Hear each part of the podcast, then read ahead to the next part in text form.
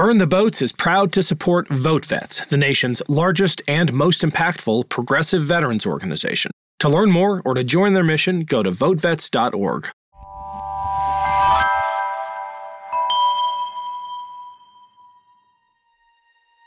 It's important for there to be that connection between the residents and their local government. The most immediate place where that connection happens is at the voting booth.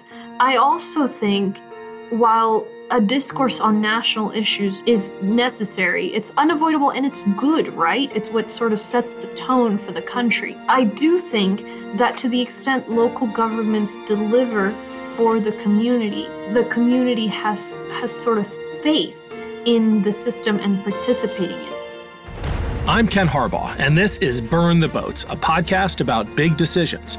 On Burn the Boats, I interview political leaders and other history makers about choices they confront when failure is not an option. My guest today is Lina Hidalgo, the county judge for Harris County, Texas. Including the city of Houston, Harris County is the third most populous in the country, larger than some states.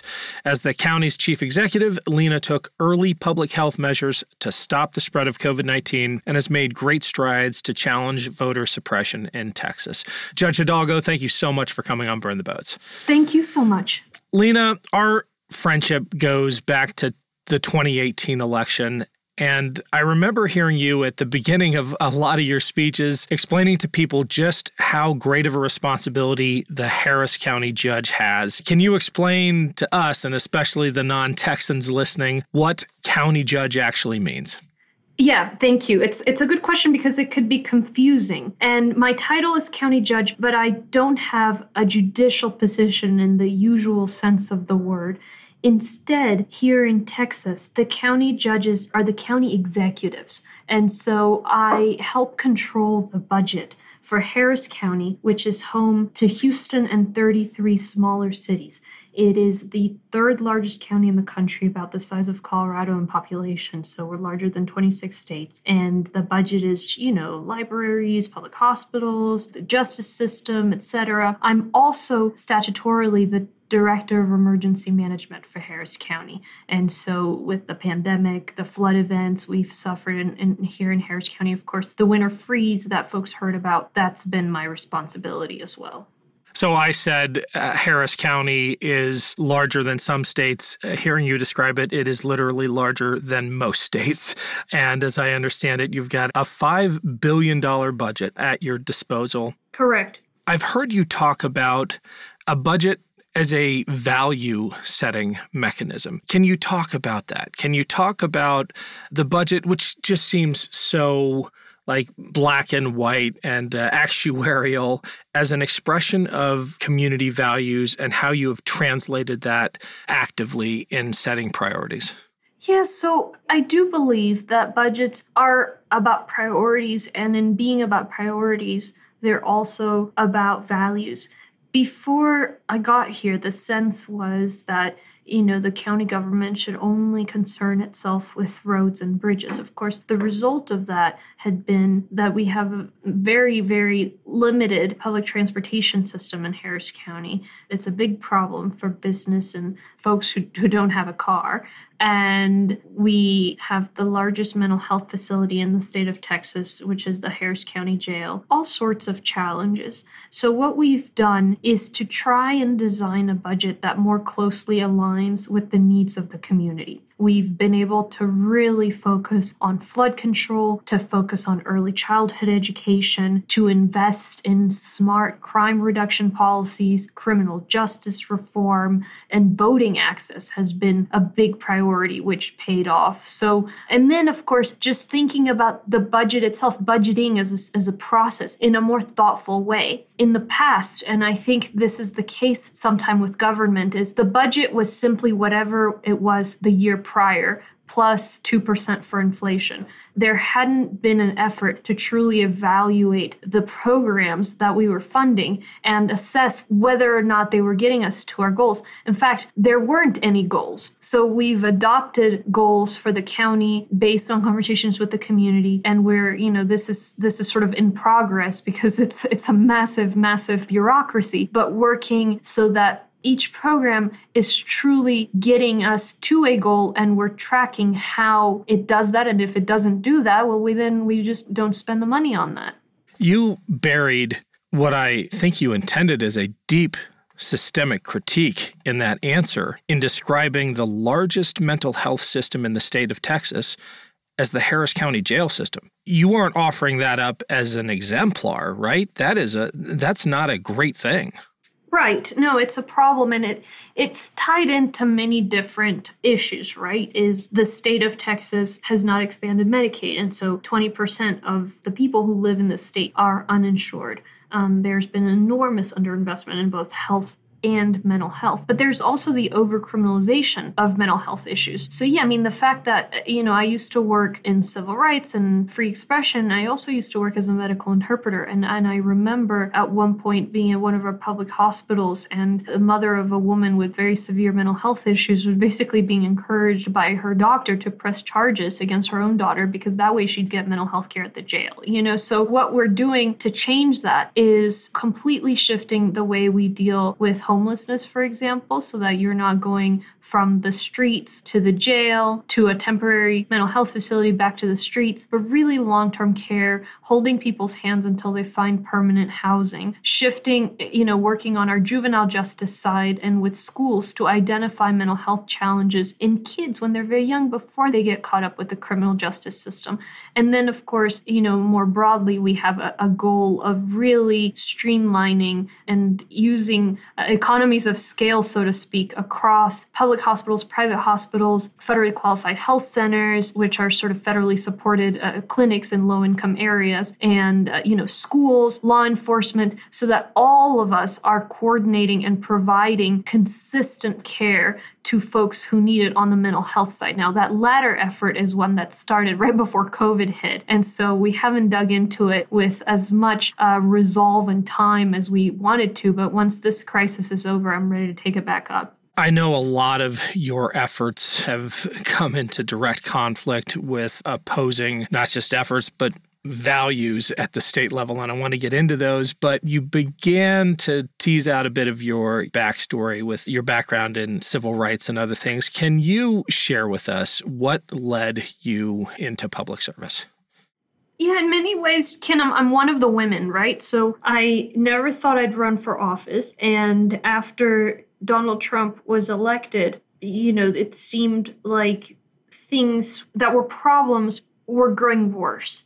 I was very concerned about the attacks on the press. Having worked in the sphere of, of public information and free expression, I was very concerned about the demonization of immigrants and sort of just othering people who, who are not like him. And I was concerned about the policies that might arise from some of, of the rhetoric he was using. And so I felt, you know, I could continue working outside of the system to try and push for these issues to improve. Or perhaps it's time for me to be part of the system, and maybe that's a faster way. I mean, my goal had been to work as an advocate, you know, to support the civil rights lawyers, to support the journalists. I was actually in graduate school studying law, uh, you know, getting my law degree and, and, studying a master's in public policy. And so I, I took a leave of absence to run. I found this position that was enormously powerful, but really had not been leveraged people were sort of used to this governing body of the county being a good old boys club. These folks never used to lose. Usually, if you lost a, a county judge or a county commissioner, it was because they were indicted or they died. And I'm not exaggerating here. Or they decided to retire and appoint their replacements. So it was very, very rare for anybody in, in county leadership to lose. But I think that nationally there was sort of a you know, a wave of excitement, a lot of organizations wanting to support new perspectives. And so we were able to win. You have this abiding faith in the system to be able to self correct. I call that patriotism. And that appreciation of our system isn't just academic, it's visceral in your case. Can you tell us about coming to this country and your your impressions? Yeah, so I was born in Colombia during the drug war, which was just a, a dangerous time to be there. And my parents wanted to leave. They were offered a job in Peru, then in Mexico, then here. So I grew up in different places.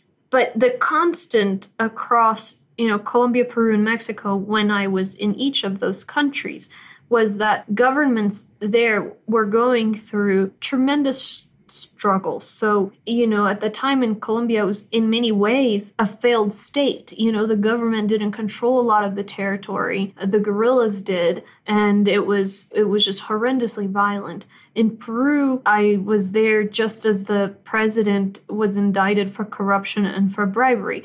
And then in Mexico, there had just been a, a seismic political shift that also had to do with sort of corrupt policies. So to me, government was something that didn't work by definition.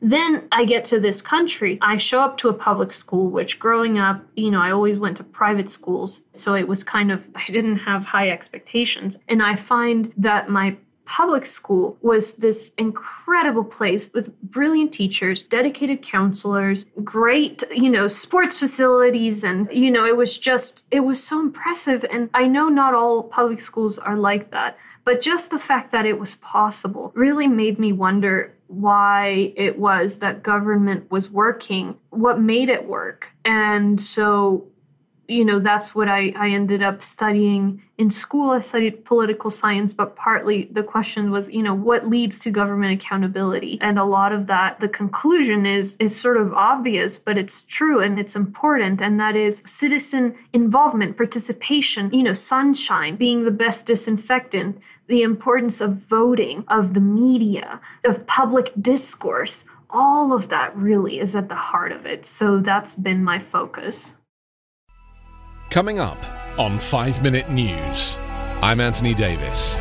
You might think it's partisan because maybe it's critical of one side or the other, but it's not, it's just the truth. And I think that's also something that's kind of unusual for Americans listening to the radio or to podcasts because the news landscape in the States has been so partisan for so many decades. So, five minute news is verified, truthful, independent, unbiased, and essential world news daily. We spend a lot of time on this show, maybe too much, talking about national politics and big national issues and theory driven policy debates. But you talk about government accountability as requiring citizen involvement. And as a local executive, you are where the rubber meets the road. You are the example of politics meeting the needs of real people. Do you feel like there's a disconnect, and maybe I'm part of the problem, between how we often talk about politics at a national level and what politics is actually for?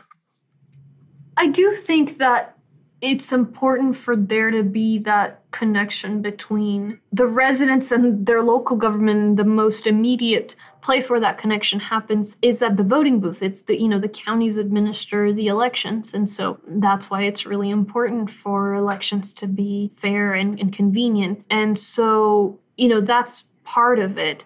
I also think while a discourse on national issues is necessary. It's unavoidable and it's good, right? It's what sort of sets the tone for the country. I do think that to the extent local governments deliver for the community, the community has has sort of faith in the system and participating in it. It's easy to understand why people may just decide to check out, to say, you know, I'm just not going to vote.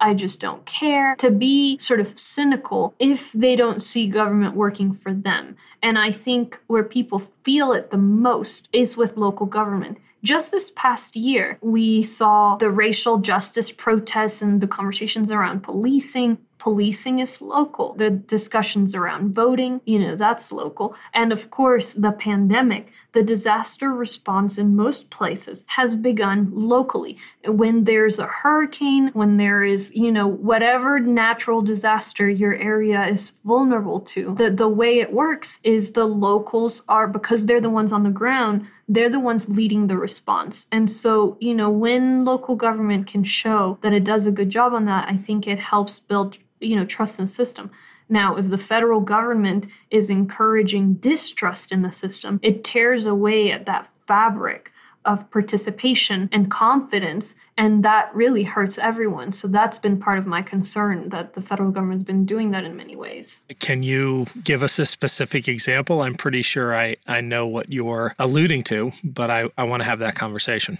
Right. Uh, you know, COVID is, is where it's come up the most because, you know, we had the federal government under the Trump administration contradicting the public health advice, saying that that it, it, wasn't so serious, so sort of taking, you know, cutting local governments off at the knees who are trying to remind their citizens that, you know, hospitalizations are going up. We need you to be careful.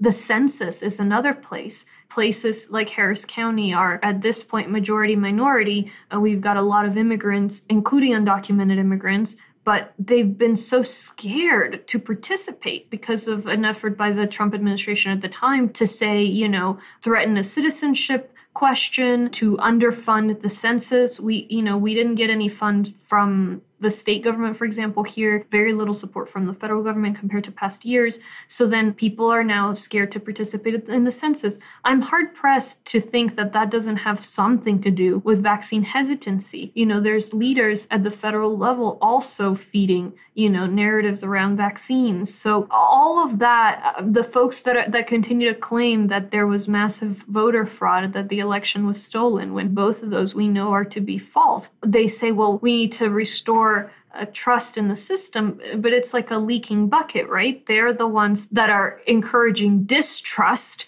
So that has very real implications on the ground because all of a sudden then people simply feel like government is not to be trusted. And the problem is we need them to be part of a thriving civic discourse and participation in order for government to work. Well, it's that. It's the assault against our electoral processes and, and the faith people have in their outcomes that is really the foundational threat. If you don't address that, nothing else can be remedied, right? And you have been at the forefront of trying to expand voter access and protect people's rights to vote. If I'm not mistaken, you just received an award alongside Arnold Schwarzenegger for your advocacy in this area but you've had to do it in opposition to state leaders. Yeah. So, first of all, yeah, we, we both received an award, and it was a bipartisan award.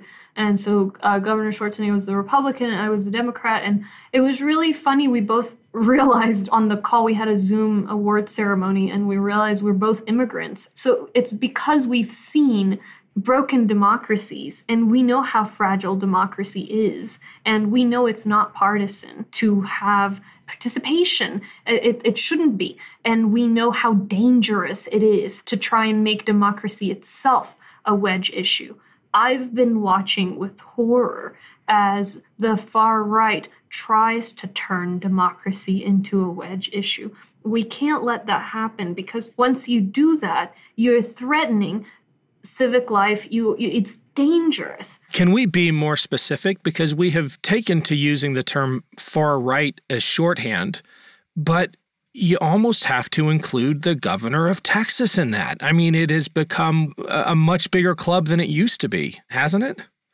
Right. I mean, the folks that are that are sort of mainstream leaders that are a part of this are pandering to the extreme right. That's very clear. You know, when they they know very well, and we know they know that there was no voter fraud of any consequence or significance and yet they're they're pushing this narrative. So in Harris County in the 2020 election, we invested in three times the number of early vote locations. We had 24 hour voting, we had drive through voting, we had pretty much no lines in a county that, you know, is huge and it was the largest participation we'd seen just from sheer numbers the the result of all of that was a record turnout, highest turnout in 30 years. And of course, 30 years ago, Harris County was a very, very different, much smaller place. And it was record turnout from both parties.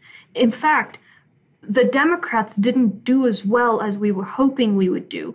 I didn't even know by the end of that election day, you know, I didn't know a lot of the races were turning out, but I really was happy that people had participated. You know, we have folks from from both parties praising these innovations. Well, now there are bills at the state legislature that the governor has supported, and they basically would eliminate drive through voting, 24 hour voting, they would allow partisan poll watchers, activists, to go inside the polling locations and video record voters and get as close as they need to get. And if a poll worker tries to intervene, they could be charged with a misdemeanor. You know, so it's it's like all these very serious, concerning things. The bills wouldn't let government even talk about mail ballot voting. It could be a crime to so much as explain how it works, let alone share a mail ballot voting application um, because in Texas you have to apply and have to have certain criteria to qualify. So it's really concerning, not just because it would suppress the vote,